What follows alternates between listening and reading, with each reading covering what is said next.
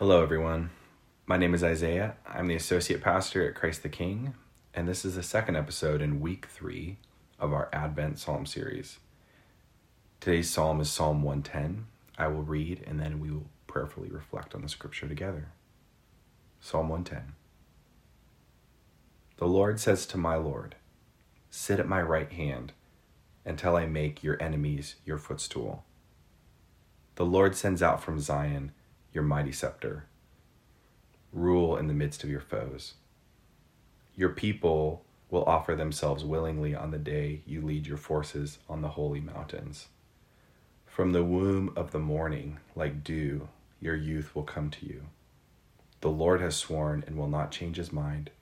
You are a priest forever, according to the order of Melchizedek. The Lord is at your right hand. He will shatter kings on the day of his wrath. He will execute judgment among the nations, filling them with corpses. He will shatter heads over the wide earth. He will drink from the stream by the path. Therefore, he will lift up his head. Glory to the Father, and to the Son, and to the Holy Spirit. As it was in the beginning, is now, and ever shall be, world without end. Amen. Wow, there's a lot going on in this psalm, but I want to focus on two verses in particular. The two times in the psalm where Yahweh speaks directly, uh, the first is in verse 1 when it says, The Lord says to my Lord, or it really should maybe be translated, Yahweh says to my Lord. Those are two different words, both translated your Lord, but the first one is Yahweh, and the second one is just a word that you might refer to a human being as Lord or a master. So Yahweh says to my Lord, Sit at my right hand until I make your enemies your footstool. And the second time he talks directly is in verse 4, where it reads, The Lord, again, Yahweh, Yahweh has sworn and will not change his mind. You are a priest forever, according to the order of Melchizedek. Let's briefly unpack these verses and why they matter. First off, maybe you are like most people and need a refresher on who exactly Melchizedek is and what does he have to do with whatever is going on in the psalm. Well, the short version is Melchizedek is a this mysterious figure, an ancient priest king who blesses Abram all the way back in Genesis 14 as he's going to the land that God has told him to go to. Remember, priests in the ancient world bring people, and particularly for Israel, they bring people into God's presence, like in the Jewish temple, and they bring God's presence to people, like Melchizedek and his priestly blessing of Abram. Psalm 110 is the most quoted Old Testament passage in the New Testament. The New Testament authors, like the writer of Hebrews, saw both in Melchizedek and the Abram story and in our psalm today insight into who Jesus really is. In fact, Hebrews has several whole chapters devoted to the priesthood of Jesus, and in them, Psalm 110 gets quoted repeatedly. Here's an example from Hebrews 7, starting in the second half of verse 21. The Lord has sworn and will not change his mind. You are a priest forever. Accordingly, Jesus has also become the guarantor of a better covenant. Furthermore, the former priests were many in number because they were prevented by death from continuing in office but he holds his priesthood permanently because he continues forever. Consequently, he is able for all time to save those who approach God through him, since he always lives to make intercession for them. That's us, y'all. Jesus lives to make intercession for us. The Apostle Paul also talks about this in Romans 8 when he writes, If God is for us, who is against us? He who did not withhold his own son, but gave him up for all of us, how will he not with him also give us everything else? Who will bring any charge against God's elect? It is God who justifies. Who is to condemn?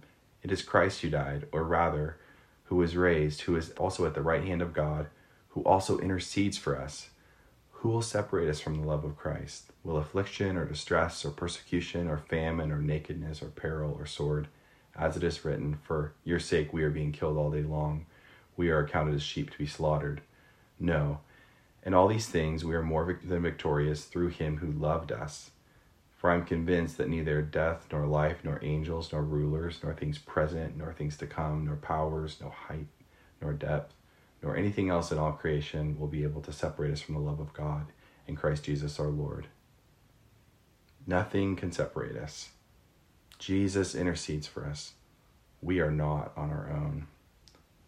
The psalmist writes about a future divine ruler who will also be a priest the New Testament authors are falling over themselves trying to capture just how important this is. It is not abstract. It is so, so important that we know that even when we don't know how to pray, maybe especially when we don't know how to pray, that Jesus intercedes for us. He carries us into the presence of God when we just don't feel like we can get there on our own. And even more, He sends His Spirit to us who helps us in our weakness. On the day of Pentecost, in the sermon Peter gives, testifying to the risen and ascended Jesus, he quotes from the beginning of Psalm 110, saying, This Jesus God raised up, and of that all of us are witnesses. Being therefore exalted at the right hand of God, and having received from the Father the promise of the Holy Spirit, he has poured out this that you see and hear. For David did not ascend into the heavens, but he himself says, The Lord said to my Lord, Sit at my right hand until I make your enemies your footstool.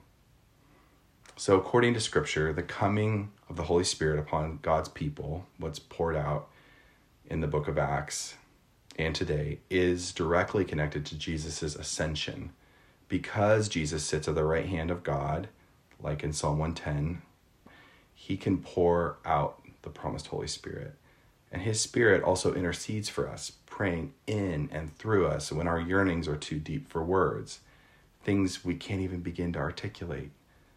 Uh, that place where like deep sighs come from. And God, who knows our hearts, through the Spirit, intercedes for us according to his good and perfect will for us. Y'all, Jesus being a priest is so far from being an abstract truth. It makes all the difference in the world. God became a human being in Jesus to carry the burdens we could never get out from under. His Spirit is the inside job that draws us into communion with Him and God our Father. Priesthood matters. Even the psalmist knew that we needed an enduring priest, someone who would bring us before God and continually bring God before us, to us. As we move into prayer, I want you to begin to imagine in your mind's eye your cares being taken before a gracious and loving God. And I also want you to begin to imagine his love and his peace being poured out towards you. We'll pause for a moment.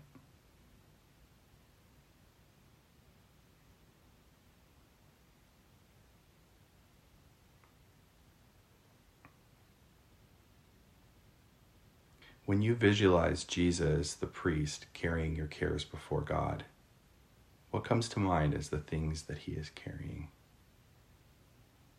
maybe take a second to recognize His presence with you, specifically with those things in mind. We'll pause for a moment.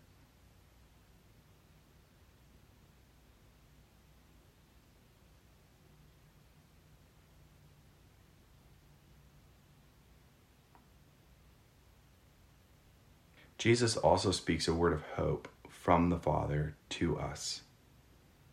Take a moment to recognize any hopeful word that He is speaking to you right now.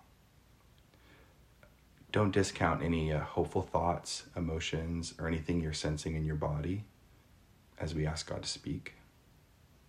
We'll pause for a moment.